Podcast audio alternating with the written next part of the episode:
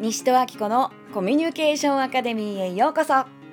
この番組では生きることがちょっと楽になるそんなコミュニケーションのヒントをお届けしています。今日のテーマは不安から自由になろう。はいどうやってまあ不安っていうのはですね未来ああなったらどうしようこうなったらどうしようってこういろいろ考えるから不安になるんですよ。ということは考えなきゃいいんですね。ではいそれができたら苦労しないんですけれどもそうはいかない。いろいろ考えちゃうから不安になるわけです。じゃあどうしたらいいの？っていう時にですね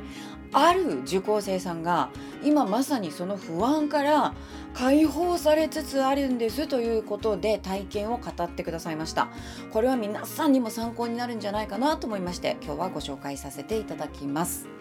その方ですね今転職活動中なんですね。それでまあ相談を受けたんですけれどもこんなことをおっしゃるんですよ。いや自分はこれまでずっと会社員やってきてまあでも老後どうなるかわからないから、まあ、今のうちにねこう副業とかもあのやった方がいいと思うんですよねででそのためにはこういう会社に入ってで家族とこうやってああやってちょっと待って今あなたがおっしゃってることっていうのは全部不安をどうしようかっていう話ですよね。ちょっとそれは横に置いてそもそもどうやって生きていきたいんですか？何がしたいんですか？って聞いたらですねその方は「ん?」ってなったわけですね。そして自分と向き合ってみたそうです。そこで気づかれたんですね。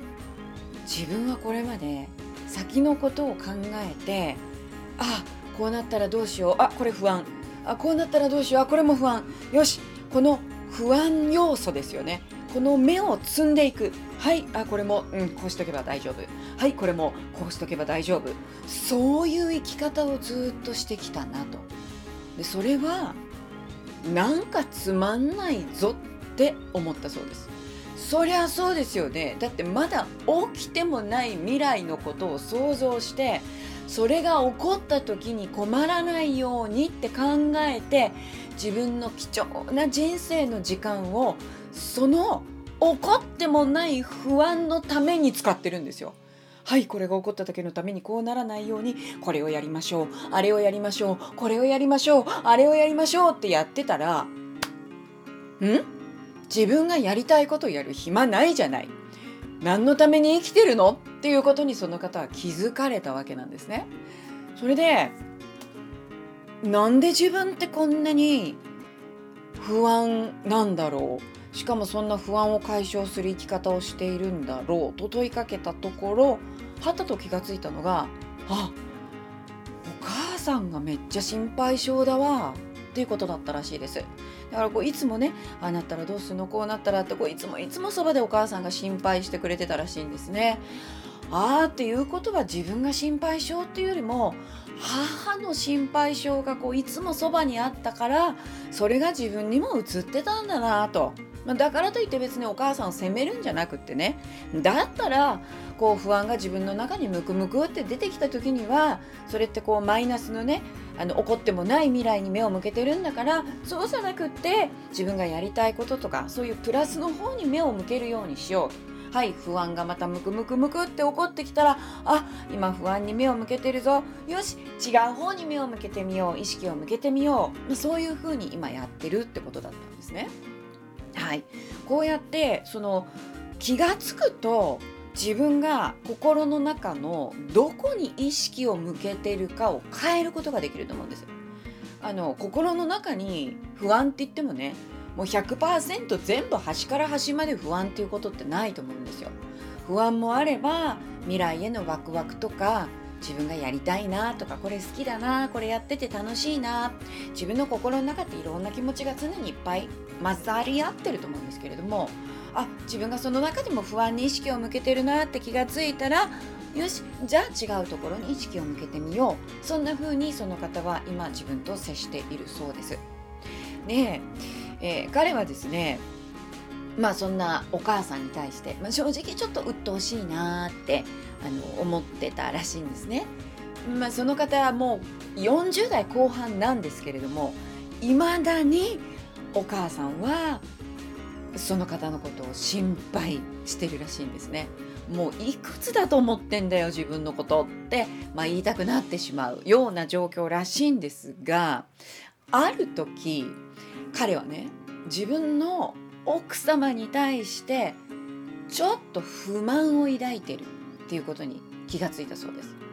でこれなんで自分は妻に不満なのかなって考えてみるとん？あんまり構ってくれない自分のことをあんまり気にかけてくれないって言ってなんか自分がちょっと寂しくって不満を感じてるってことに気がついたらしいんですね。でその時にちょっと待てよと。自分は矛盾してるぞ。お母さんがある意味過干渉ですよね。すごく干渉してくる。そのことをもう鬱陶しいなと思ってたのに一方では奥さんがあんまり干渉してこない。すると寂しいなと思って不満でいる。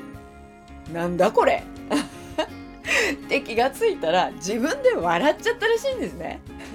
何やってんの自分って。でさらにこれもね今までその方そういうことするような方じゃなかったんですけど奥さんにも話したそうですいやこんなことに気がついたんだよねって。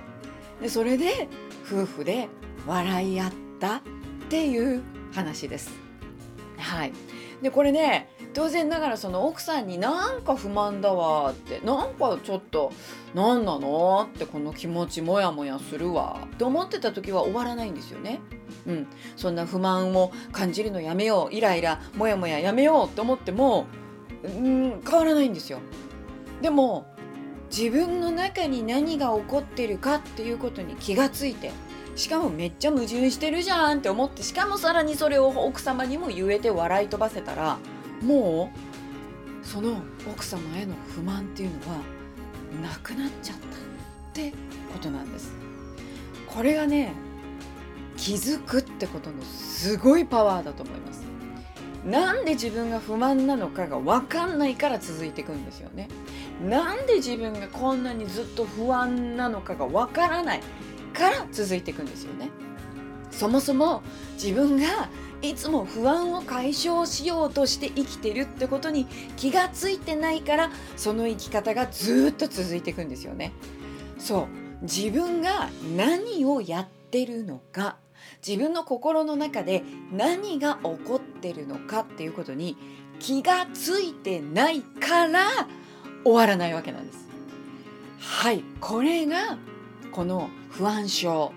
ね、というものから自由になる根本的な方法だと思います。自分が何をやっているのかに気がつく。自分の中で何が起こっているのかに気がつく。すると気がつくだけでそのことが終わっていきます、はい、というわけで自分に目を向けてみませんか？